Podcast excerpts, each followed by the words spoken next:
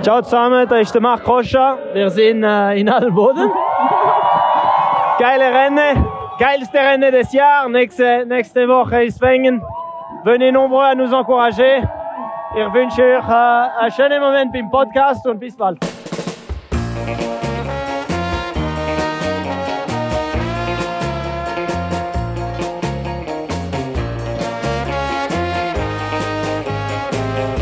Hallo und herzlich willkommen zu der 39. Folge vom Podcast am Pistrand. Und das ist sie, die internationale Schaltung mit der Tina Weirather im Vaduz. Hoi Tina. Hallo. Mit Marc Berthod im Auto, irgendwo zwischen Adelboden und Wengen auf dem Pannenstreifen. Hoi Marc. Hoi zusammen.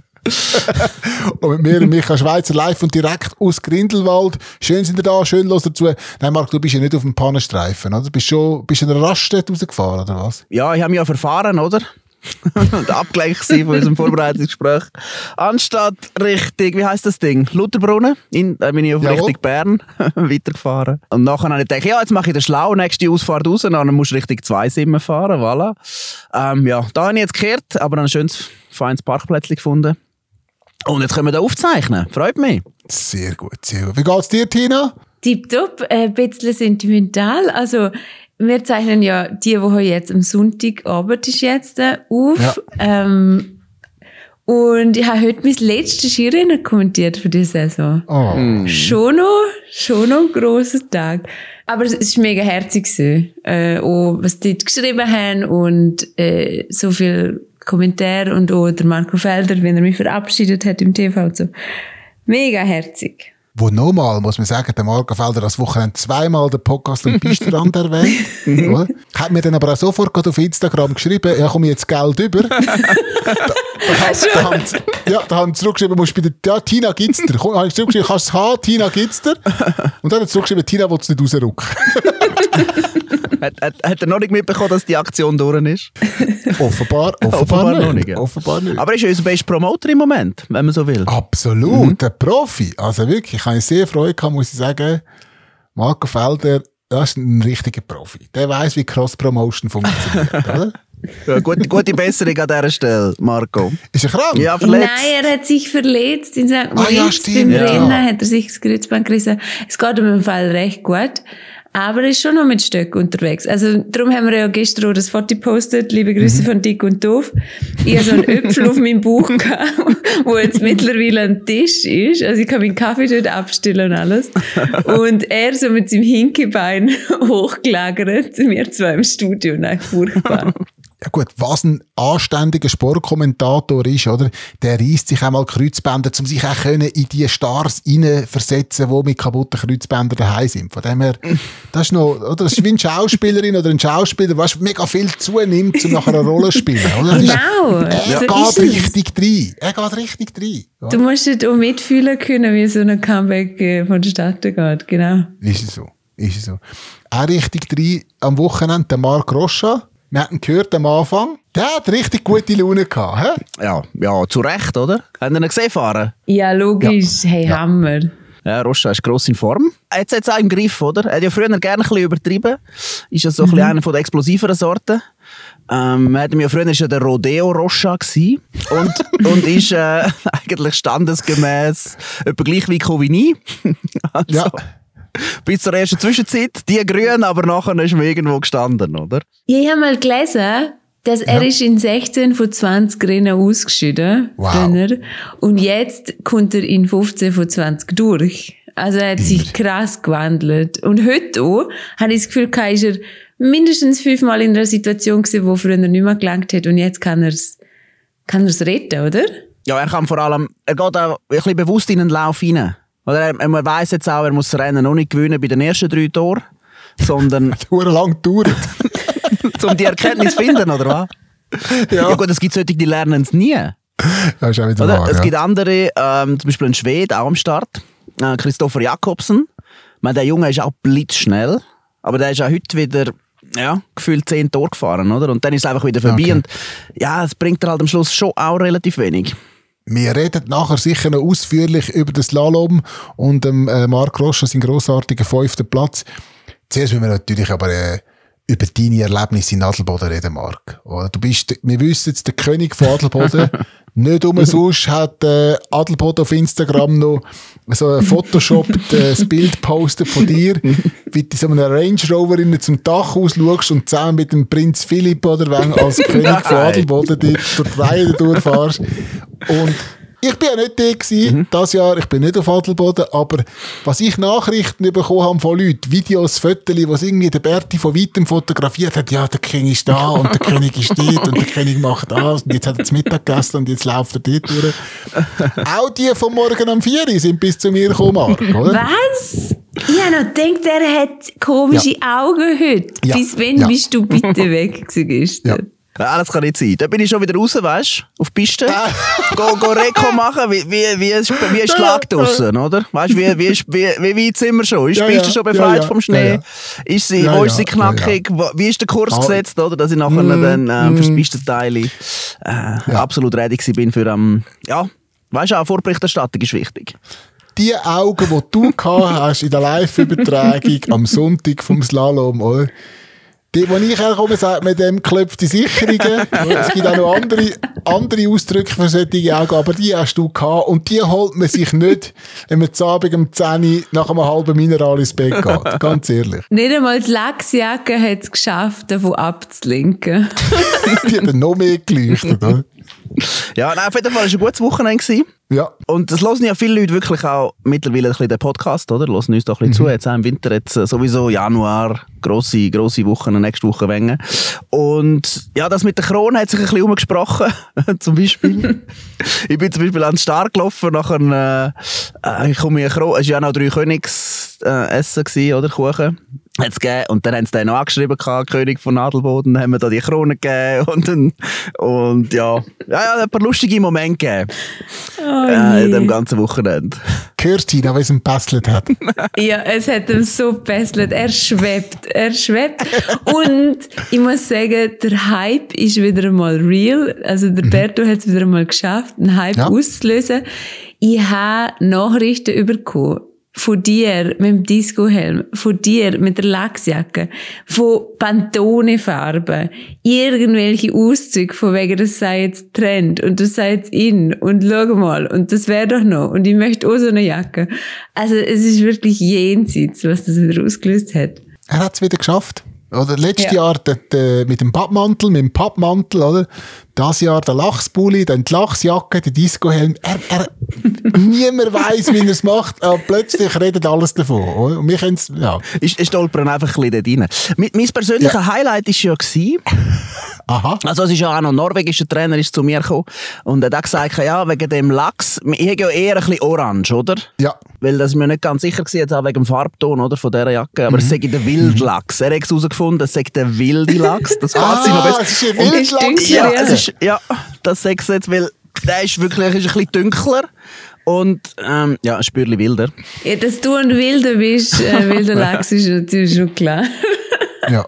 Aber nein, zurück zum kleinen Highlight. Der Discohelm hat es ja bis ins Siegerinterview geschafft vom Odi. Ja! Ich stand dort so ein bisschen hinten dran, er kommt zum Paddy Kelly näher. Fahrt gerade wieder ein Riesenrennen, das Stadion natürlich außer sich und dann droppt er dort den Discohelm. Und ich so denke, was? Was sagt er jetzt? Oder? Ja gut, es ist wirklich Odimania gsi in dem Adelboden. Der ist gefahren am Samstag, der Riese, einmal mehr wie von einem anderen Stern. Und es ist natürlich dort auf dieser Tribüne, in diesem Hexenkessel, so richtig abgegangen, wo er noch auf die Abschrankung raufgumpelt, was ihn so aufspickt. Also, sogar das macht er stylischer wie alle anderen. Das Abschwingen und das Feiern. Nein, es ist grandios. Gut, jetzt ist er in so einem Stadium, oder, wo er wie das auch...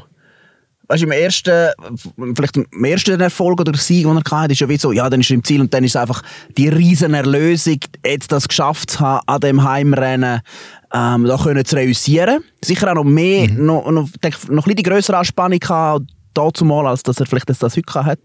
Wo er jetzt wirklich einfach auch mit noch mehr Erfahrung und noch mehr mit dem Wissen auch, dass es ja, was er alles drauf hat. Und jetzt spielt er, ja, jetzt bringt er noch den Approach in, dass er mit dem Publikum wie auch noch weiss, ja, jetzt ist der Moment, um es einfach auch noch zu zelebrieren, oder? Und kommt dann auf die Matten auf. Aber ist selber ein bisschen verschrocken, wie weit dass er dort gerutscht ist, oder? Habt ihr das Gesicht gesehen von ihm? Und er ist also, hebt's ihn überhaupt? Ja. Aber man kennt ja das von anderen Sportlerinnen und Sportlern aus anderen Sportarten, dass man so in einen Rausch hineinkommt, dass man mit so einer Überzeugung von sich selber ist, dass man halt wirklich das auch ausstrahlt nach außen, oder? Dass die Leute auch schon von Anfang an finden, okay, wenn ich Zweiter bin, habe ich wie gewonnen, oder? Es gibt dann so die Aura, die einem umgibt, oder? Wie es zum Beispiel vielleicht auch ein Roger Federer hatte zu seinen besten Zeiten.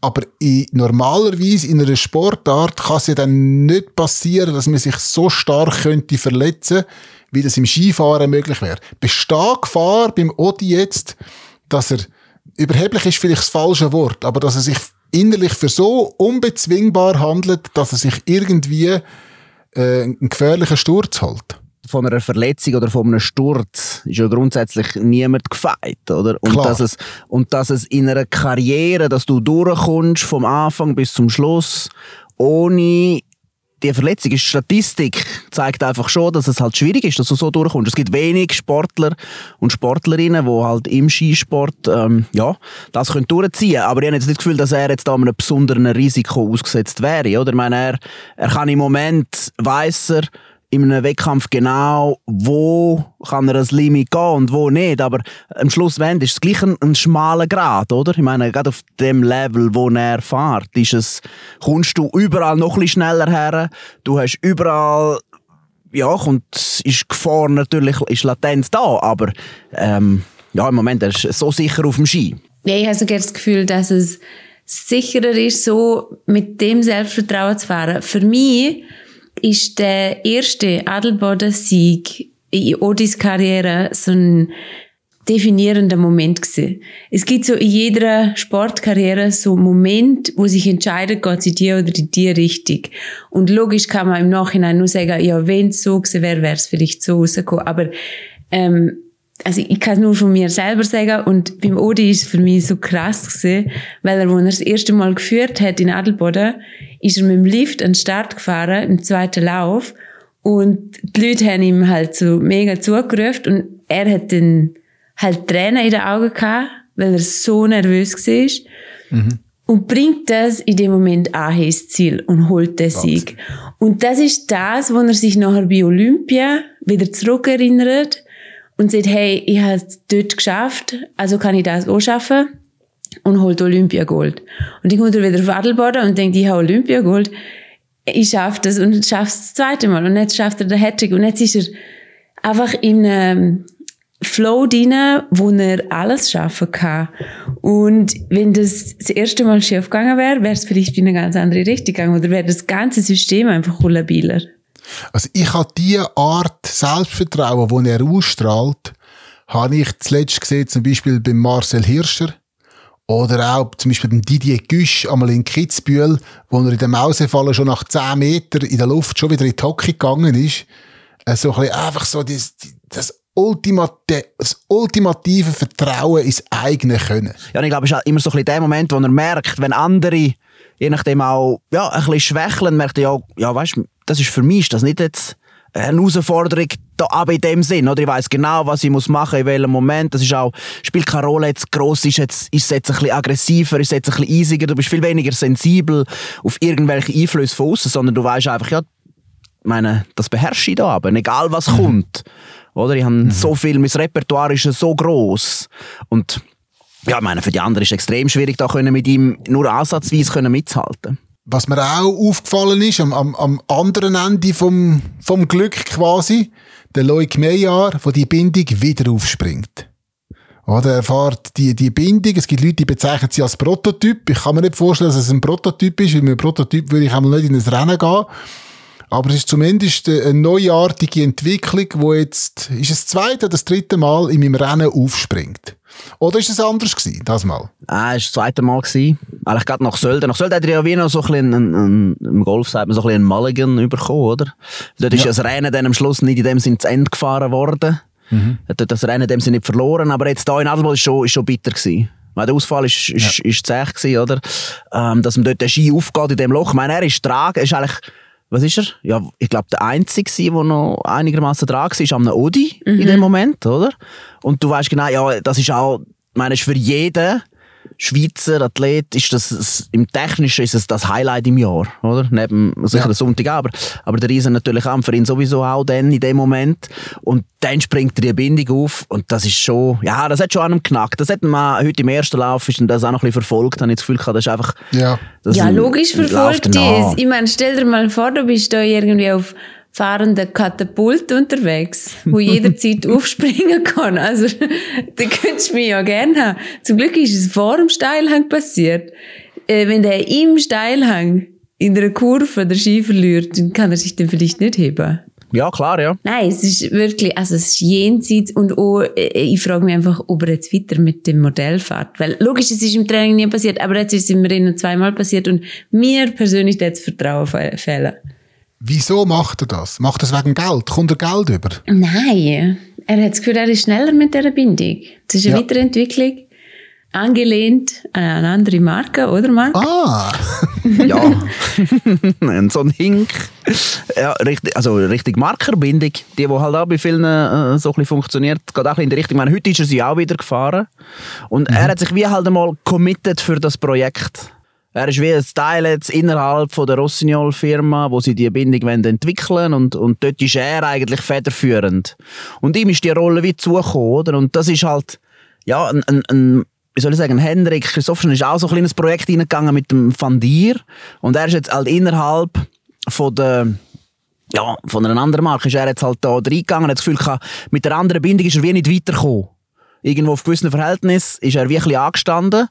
Und sein Ziel ist halt gleichwohl auch, ja, über eine ganze Saison noch einen Schritt vorher zu machen, halt dann, ja, irgendwo in einer Kugelentscheidung eine Rolle zu spielen. Und dann hat er das Gefühl, ja, das ist ein nächster Schritt, oder? Und das ist vielleicht auch ein bisschen unglücklich jetzt, dass es bei der, halt, die Auslösung wieder hatte. Vielleicht längerfristig zahlt sich ja dann gleich vielleicht für ihn aus, oder? Ich meine, das war immer eine Momentaufnahme jetzt gewesen. Schauen wir noch auf die anderen, die weit vorne gefahren sind. Wer hat euch mehr überrascht? Der zweite Platz vom Kilde oder der vierte Platz vom River Radamus? Beide. Aber ich denke, der Kilde ist schon, das war überragend gewesen. Oder? Das ist so, das Moment, der hat das auch. Wenn es das erste Riesenpodest, kann das in Adelboden machen. Ein riesiger Moment. Ja, ich war überrascht gewesen, dass der noch kein Riesenpodest hatte, der Kilde. Also, er ist ja echt schon stark Riesen gefahren, vor der Verletzung, nachher lang weg gewesen. Erstaunlich lang nach dem Kreuzbandriss jetzt im Riesen nicht mehr vorne gewesen. Aber ich habe es nicht im Kopf gehabt, dass der noch kein Podest hat. Er hat ja einige 4., 5., 6. Plätze schon gehabt. Und wer ist der River Radamus? Wer ist das? Eine grosse Nummer aus den USA. Also, ein Künstler. Er fühlt sich schon recht lang, recht gross, aber jetzt kommt er auch recht weit führen, oder? Man hat richtig performt da in dem zweiten Lauf in Adelboden. Ist ihm aufgegangen. Ich habe schon länger. Man, das Bürstchen hat viel Potenzial, aber irgendwie ist er wirklich stagniert. Nicht so, der nächste Schritt ist nicht gekommen und jetzt da, peng, jetzt ist er da. Und er ist auch einer, der es gerne ein bisschen zelebriert, oder? Okay. Er war ja lange der Mini-Ligeti. Und der Ligeti war ja selber auch nicht mehr schnell am Ende der Karriere, weil er einfach die Schwünge so krass fertig gekarft hat. Und der River hat das lange halt auch gemacht, dass er einfach, es hat so cool ausgesehen, er hat so immer Hip-Drag genannt auf seinem Instagram. Und einfach so die Hüfte und am liebsten noch so die Achselhöhle im Schnee ist, in der Kurve. Aber nicht die schnellste Variante. Und darum hat es, glaube ich, schon ein bisschen gebraucht, bis er seinen eigenen Weg auch gefunden hat. Ja, er lebt ja schon ein bisschen für das perfekte Bild, oder? Und dort ist halt schon auch lässig, wenn die Hüfte weit drinnen ist und die Achsel im Schnee ist. Er ist ein Fotograf, oder? Und, ja, er schleppt auch immer ein recht grosses Objektiv mit. Hat er auch im Zielraum versucht, dort auch noch ein oder andere Bild aufzunehmen. Hat auch... Ja, zum Beispiel heute noch kurz schnell die Kamera geküsst. Habt ihr vielleicht auch gesehen? Der andere im Slalom hat er auch noch schnell einen rausgelassen. Hat das auch ein bisschen zelebriert im Ziel. Also, nein. Der ist beim 70 ist der in die Punkte gefahren. Also irgendwie von 29. und nachher noch 19. war oder so. Riesig. Ja, man hat einen coolen Tag gehabt, ja. Ja, du hast Stichwort gesagt, der Slalom. Der war am Sonntag gewesen. Der Manuel Feller aus Österreich gönnt. Ja, Rocha 5., Ernie 8., Jul 10., Lange das? Für? Für unsere Ansprüche als Nation. Nein, wir wollen natürlich ja, Podestplätze, oder? Das ist schon unser... Ja, unser, ja. Und das könnt ihr auch, oder? Und das ist auch ihr Anspruch. Ich meine, wir haben 3 in der Top 7.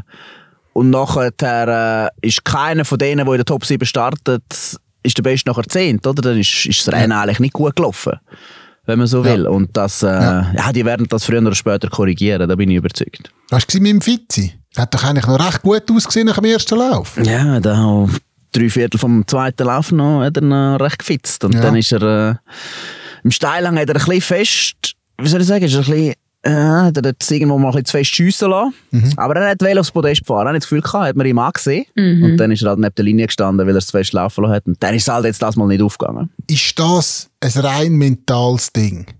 Wenn man das Rennen einfach im zweiten Teil oder im dritten Teil vom zweiten Laufen gibt. Ist das nur mental? Nein, nur mental nicht. Ich glaube, er hat wie dort in dem Moment entschieden, oder im zweiten Lauf so entschieden, du, ich will auf den Podestkurs fahren, oder? Und dann ist halt das Risiko da. Und er hat wie das Podest auch noch nicht in den Beinen. Das heisst, es fehlt ihm dann vielleicht das Spürchen Lockerheit, das vielleicht einen anderen hat, der schon die Sicherheit mitbringt. Und dann geht er in dem Moment, macht er halt dann eher einen Fehler, als dass er aufgeht. Genau das, wo wir vorher geredet haben beim Odi. Dort geht sowas auf, weil selbstverständlich und automatisch im Unterbewusstsein den Körper richtig macht. Und wenn das Podest fällt, dann nicht. Und darum finde ich es eben auch so spannend, der Stan Olsen hat ja heute geführt. Als Jüngster im zweiten Lauf. Und führt und geht aus nach wenigen Tagen.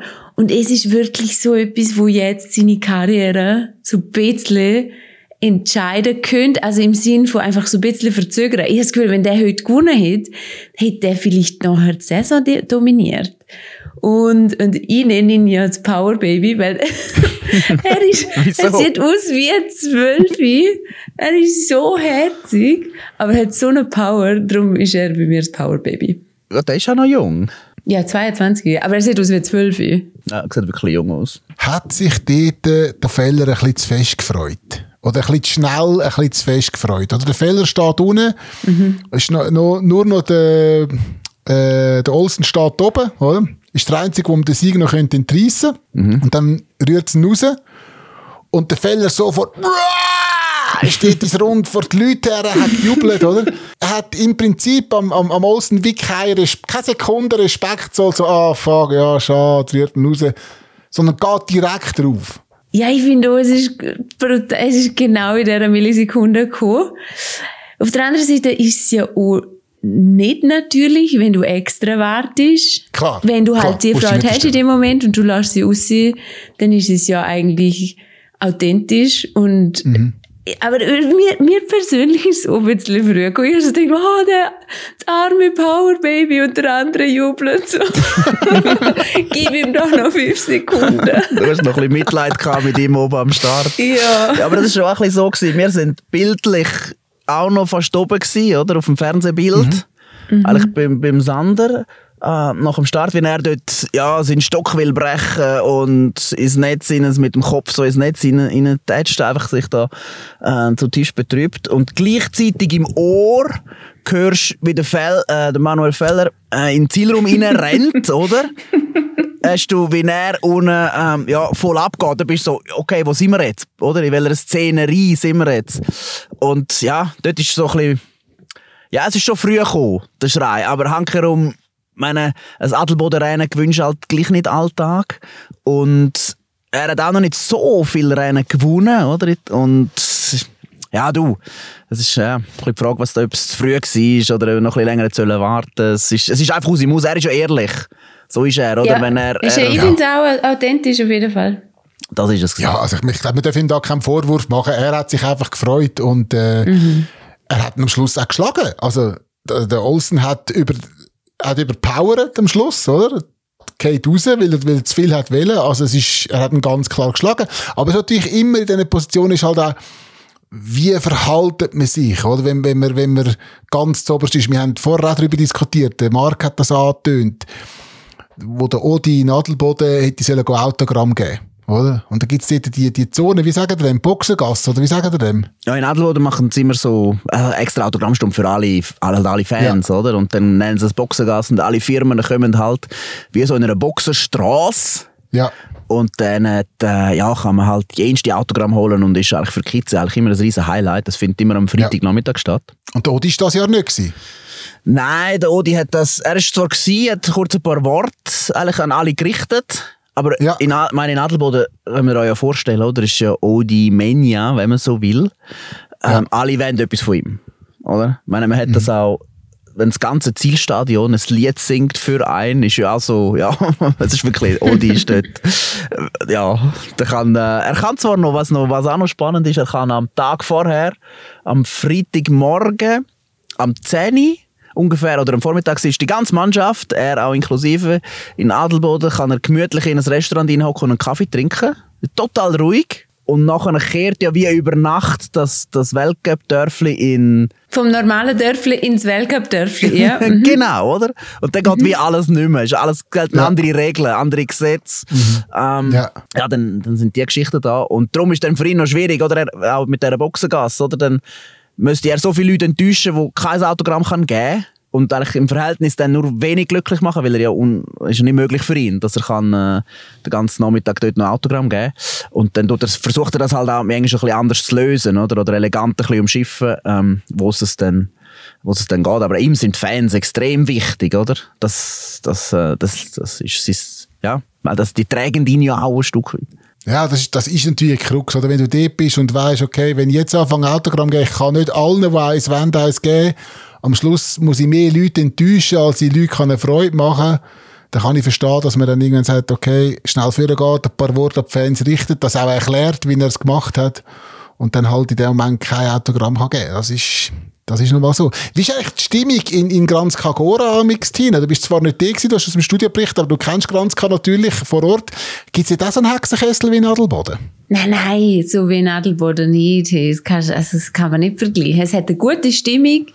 Es ist eine schöne Tribüne, es sind viele Fans, die Slowenen sowieso Skifans, und es ist direkt an der österreichischen Grenze auch viele österreichische Fans und viele slowakische Fans, bei Petra Vilhova, immer mehrere hundert dort. Ist schon, aber, mit Adelboden kann sich eigentlich praktisch niemand messen. Und es ist schon vom Wetter her jetzt nicht so einladend gewesen. Es hat wirklich vom Freitag weg nur einmal geregnet in dem Kranjska. Also heute ist es dann in Schneefall übergegangen, also wirklich jenseits. Und ich habe noch nie beobachtet, dass die Athletinnen mit einem Regenschirm besichtigen gehen. Ja, Clara, mit dem Regenschirm bitte kommt mit der Besichtigung. Ja, und es war nicht einmal ein cooler Regenschirm gewesen. Sie hat so einen babyblauen Kinderregenschirm gehabt. Es hat ausgesehen wie von so einem Cocktail, so einem Schirmchen. Also, der war winzig gewesen, genau gleich groß wie ein Helm. Aber offenbar ist es aufgegangen, was sie vorgehabt hat, oder? Sie hat gut besichtigt, weil sie wird im Riesen Zweite. Ja, wieder extrem stark gewesen. Valerie Gröni kann ihren Vorjahressieg wiederholen, was richtig krass ist. Hat auch richtig pokert. Ihr Trainer hat im zweiten Lauf einen sehr direkten Lauf gesetzt. Also so direkt gibt es eigentlich nie. Und die sind ja mit gefühlt 150 ins Ziel eingefahren, weil der ganze Steilhang nur noch gerade angegangen ist. Ist nicht ganz ohne gesehen, zum Glück nicht passiert, aber bei der Molzen hätte es auch anders enden. Die hat ja so eine Pirouette gemacht, wo sie dann gestanden ist. Aber jedenfalls taktisch und skifahrerisch alles richtig gemacht. Lara hat es auch wieder geliefert. Und Brignone, wo ja im Kampf ist, im Riesenslalom-Weltcup gegen die Lara, hat halt auch wieder geliefert, darum hat Lara nur ein bisschen aufholen und nicht die Führung zurückerobern. Ja, Brignone wird Dritte. Und Shiffrin hat bewiesen, sie ist tatsächlich auch nur ein Mensch. Wird sie? Neunte, oder? Ja, es gibt selten so der Beweis, dass sie ein Mensch ist. Man ist manchmal fast ein bisschen froh. Also, vor allem was ist denn los gewesen? Ja, also sie macht in Lienz eine Bombenwochenende, wirklich einfach nur jenseits. Und dann geht sie eine Woche lang wie ein Berserker trainieren auf der Reiteralm, macht mehrere Schichten, also Einheiten am Tag, fährt verschiedene Disziplinen, trainiert mit den Männern auf der gewässerten Finale Grande. Du kennst die Piste, mega steil und lang auf 50 Hundeslaloms. Und hat aber eine Verkältung, die immer schlimmer und schlimmer wird. Und sie trainiert einfach weiter und weiter und weiter. Und kommt dann eigentlich an in Kranjska Gora und hat am Samstag keine Energie. Ist weg, sie ist einfach verkühlt. Und hat dann aber auch nichts gesehen. Erst dann am Abend haben wir es eigentlich gemerkt, wo sie nicht in die Stadtnummer-Auslosung gegangen ist, dann für den Slalom, dass sie halt recht verkühlt ist. Und sie hat aber auch selber gesehen, das sei nicht der einzige Grund gewesen, sondern sie hat halt Verkühlung, die fehlende Energie und dann aber auch echt immer noch Mühe mit, wenn die Piste mal etwas weicher ist und wenn es halt so ein gerader Lauf ist, wieder zweites mag sie gerne. Ist das eine Ausrede, die man manchmal braucht? Dass man einfach sagt, hey, ich habe ein bisschen Verkältung, ich komme nicht an die Auslosung? Nein, also ich weiß nicht, wie es bei den Männern abläuft, aber bei den Frauen ist es schon etwas, wo man sehr ernst nimmt mit dieser Startnummer-Auslosung, weil da kann viele Leute und es ist etwas, wo man echt halt immer geht, ausser man hat wirklich was. Also wenn du unbedingt zur Physio musst oder wirklich krank bist, dann kannst du das mal leisten, aber das machst du ja einmal pro Saison, Max. Mich hat es gedacht, ich habe jetzt ein paar Mal gehört, die und die Person hat bei der Auslosung gefehlt wegen Krankheit oder um sich zu schonen. Habe ich das Gefühl, habe ich das Jahr diese Saison mehr gehört als andere Saisons? Ja, aber es hat dann auch immer gestummen und ich sind am nächsten Tag immer krank dahergekommen und allermeistens auch nicht gut gefahren und mit Nasenpflaster aufgerützt oder so. Ist das eine Entschuldigung? Also wenn die abmeldest von der, oder ist das Strafe? Wenn du von der Startnummerauslosung abmeldest, musst du mit dem Nasenpflaster fahren am nächsten Tag. Shiffrin ist wirklich heute zum Interview irgendwie so gekommen. Sie hat wirklich einfach die Nase komplett zugehört und nicht mehr schnaufen können. Ja gut, es ist auch so ein bisschen ein Gentleman-Agreement, oder? Dass wenn man nicht jetzt... nicht fit ist, dann ist es okay, oder? Dann meldet man sich ab. Das ist auch so ein bisschen eine Vertrauensbasis, oder? Es wird nicht überprüft, ob jetzt jemand wie krank er ist, sondern grundsätzlich ist man an diesen Veranstaltungen dabei. Ist ja eigentlich auch immer schön. Ich meine, es haben auch immer viele Leute sehr freut, wenn man dort auftaucht und die Startnummernübergabe macht. Obwohl man die auch mal ein bisschen könnte revolutionieren. Das sind ja schon seit gefühlt Ingemars Dänemark immer noch gleich. Mhm. Schreib mal ein Konzept, du hast doch gute Ideen. Ja, ich bin dafür im Fall. Ja. Wir lassen uns mal etwas einfallen. Mhm. Das Gleiche vielleicht auch für Siegerehrungen, oder? Hat ja auch noch eine stattgefunden. Oh ja! Könnte man auch noch ein bisschen, ja, weiss auch nicht genau, was es denn genau schlussendlich braucht, aber ein bisschen Pep reinbringen, wenn man so will. Aber noch etwas zu der Shiffrin. Am Kilde hat die Vorbereitung ja scheinbar gut getan. Ja, sag nichts. Am Odi ja. Also sie haben ja zusammen trainiert. Gewesen, oder was? Also wie war es jetzt? Ja, in der Vorbereitung. Also willst du sagen, der Kilde war auch auf der Reiteralm? Auf der Reiter, ja. Nein, Shiffrin hat im Fall trainiert. Ich habe nicht gehört, dass sie mit dem Kilde überhaupt trainiert hat. Aber es hat er dann gesehen im Interview. Aber dass sie mit Odi mittrainiert, also mit den Schweizer halt, mit allen Schweizern. Mhm. Und sie ist, glaube ich, huere schnell gewesen. Also ist noch krass gewesen. Und darum haben wir eigentlich mega halt sie auch wieder auf der Rechnung gehabt für den Riesen. Und nachher kommt sie her und macht das. Also ja, sogar eine Shiffrin bringt es nicht immer ins Rennen. Und ist am nächsten Tag im Slalom dann sogar ausgeschieden, weil es erst das zweite Mal in 50 Slaloms passiert ist. Unfassbar. In 50 Slalom zweimal ausgeschieden. Mhm. Hast du es gehört, Berti? Was gibt's das? Mit mir ist das anders umgegangen. Ich bin in 50 Jahren zweimal ausgeschieden. Ja, im Lauf, ja. Und noch schlechter, sie scheidet nicht nur aus, sondern Petra Vilhova gewinnt auch noch, oder? Ihre direkte Konkurrentin auf dem Slalom. Was sehr cool ist, weil jetzt sind sie wieder auf 5 Punkte zusammen im Slalom-Weltcup. Ja. Oh, wer hat das rote Liebli? Immer noch Shiffrin, 5 Punkte. Ah, okay. Bei den Männern ist auch nicht langweilig. Schweizer. Ah, also der Manuel Feller. Ja, der Gesamt. Ja, aber das ist ja nur das Slalom. Ja. Aber alle Disziplinen, die da Odi antritt, sind langweilig zum Schauen. Aber das Slalom ist mega spannend. Ja, das Slalom. Ich schaue ihm ja auch gerne zu, so ist es nicht. Aber er macht es schon ein bisschen langweilig. Ganz ehrlich. Also, ja, nicht langweilig, aber er... es wäre schon irgendein so ein Widersacher. Ja. Der braucht es schon, oder? Ja, jetzt chillen Sie mal. Jetzt muss man es einfach geniessen, dass wir mal kurz einfach über Wasser haben. Ja, und ich habe das Gefühl, Widersacher gibt es dann schon noch. Ja, ja. Nein, gerade in den schnellen Disziplinen und im Riesen, wenn einer über sich auswächst. Das ist immer wieder einer da, aber sie müssen schon liefern, um dranbleiben. Mhm. Das stimmt. Aber bleiben wir doch noch schnell beim Slalom von der Frau auf dem Sonntag in Kranjska Gora. Wie gesagt, Petra Vilhova gönnt, die Lena Dürr wird Zweite und AJ Hurt. Für was steht AJ, Tina? Sie heißt AJ. Ja, aber das ist ja, doch für etwas. Das ist ein Vorname und ein Nachname. Ich weiß nicht, aber es ist im Fall, in der Fistings ist sie unter AJ geführt. Ich weiß nicht, was ihr Name ist. Mhm. Ich sage Amelie Josephine. Schaut mal jemanden an. Wer von euch zwei kann anschauen? Soll ich anschauen? Ich schaue. Nein, ich bin im Auto. Für mich ist schwierig. Ich kann ein bisschen Radio hören in dieser Zeit. Nein, wir sind Radio hören. Es hat einmal den JJJ Amelie Josephine. Ah, schau jetzt. Ja. Jedenfalls, ich habe vorher nachgeschaut. Ah, Spoiler. Dann ist einfach. Es hat einmal den JJJ gegeben. Den Justin J. Johnson. Okay. Ist es nicht so bei der Tina, weiss das? Man kann doch bei der FIS, wenn man den richtigen Moment verwünscht, um sich eintragen, den Namen wählen. Wie meinst du, dass den richtigen Moment verwünscht? Ja, bei der FIS muss man sich ja anmelden, um Lizenz holen, ja, oder? Ja, du schreibst einfach deinen Namen in ein Feld. Kannst du alles sagen? Ja. Also wenn in dem Moment... Also Berti, du hättest als Micha Schweizer Weltkarriere machen und hast es nicht gemacht. Nein, weil es ist ja gut rausgekommen. Gut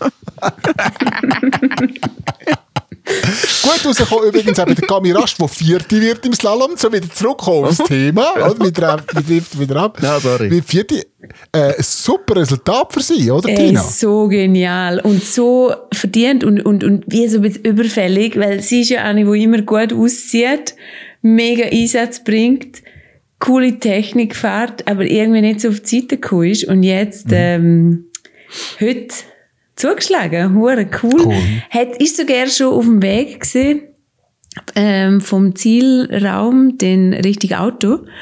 Und dann haben sie jetzt mal gesagt, Kami, komm zurück, du fährst vielleicht noch aufs Podest, du musst da sein. Weil, wenn die Vilhova ausgeschieden wäre, wäre sie Dritte geworden. Ja. Und dann musst du natürlich sofort auf den Toblerone-Shot, nimmt man jetzt, die erste Zigarette gleich, die noch im TV kommt. Und dann hat sie umgekehrt und ist zurück.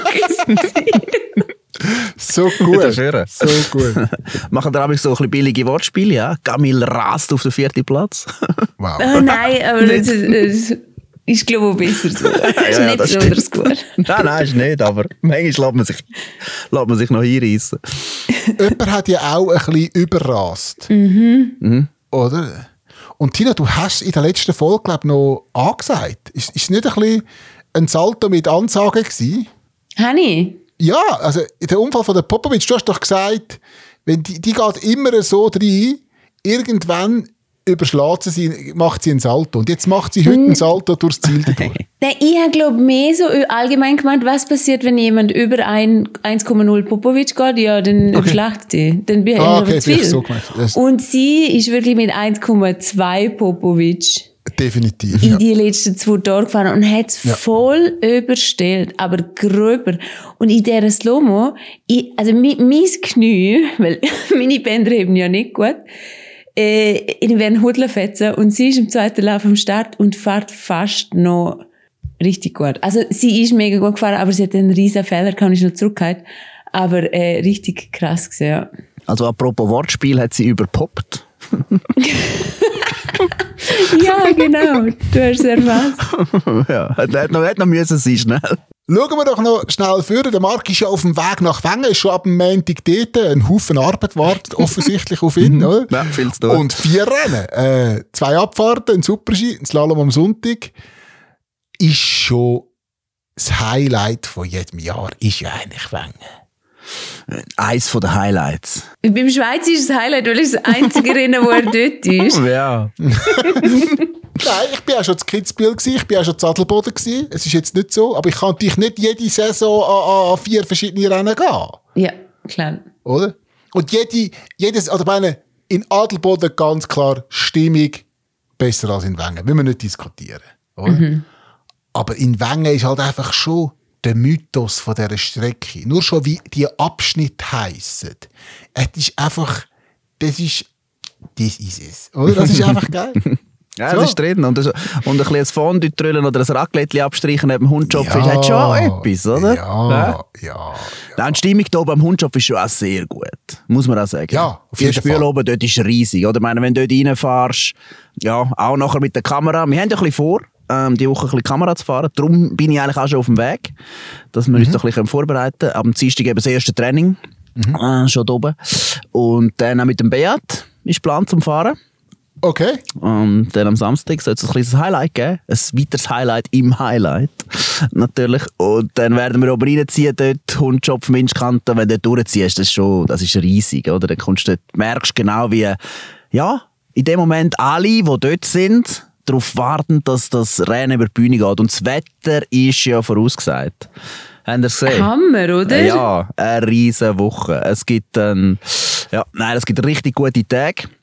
Und freuen uns richtig drauf. Schön. Freust du dich auf die Zauchensee, Tina? Du schaust von daheim aus, es ist fertig kommentiert. Die Frauen fahren dort eine Abfahrt und 2 Super-G.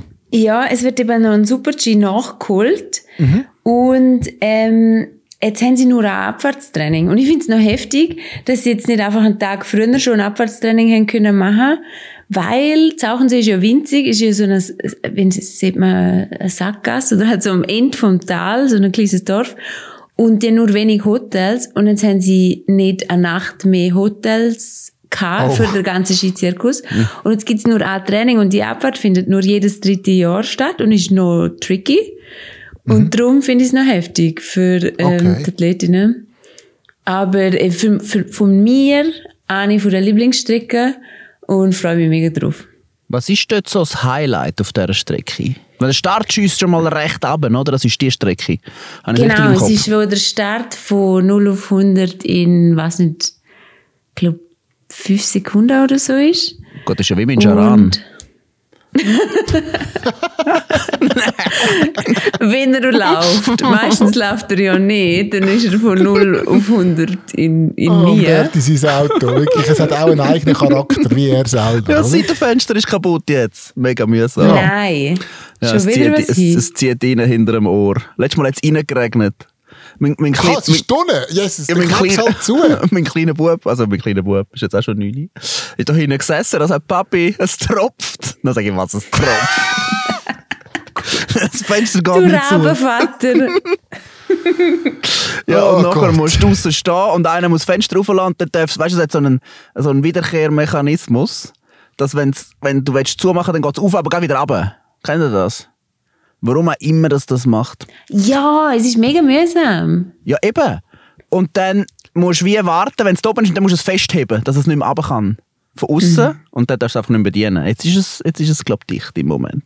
Aber ja, nein, sorry, schnell. Kurzer Exkurs. Schön, haben wir das auch noch erfahren. haben wir auch alles Wichtige über Zauchensee erfahren, oder nicht? Ja, es gibt noch viel. Aber reden wir doch nächste Woche über Zauchensee, weil dann haben wir sie erlebt.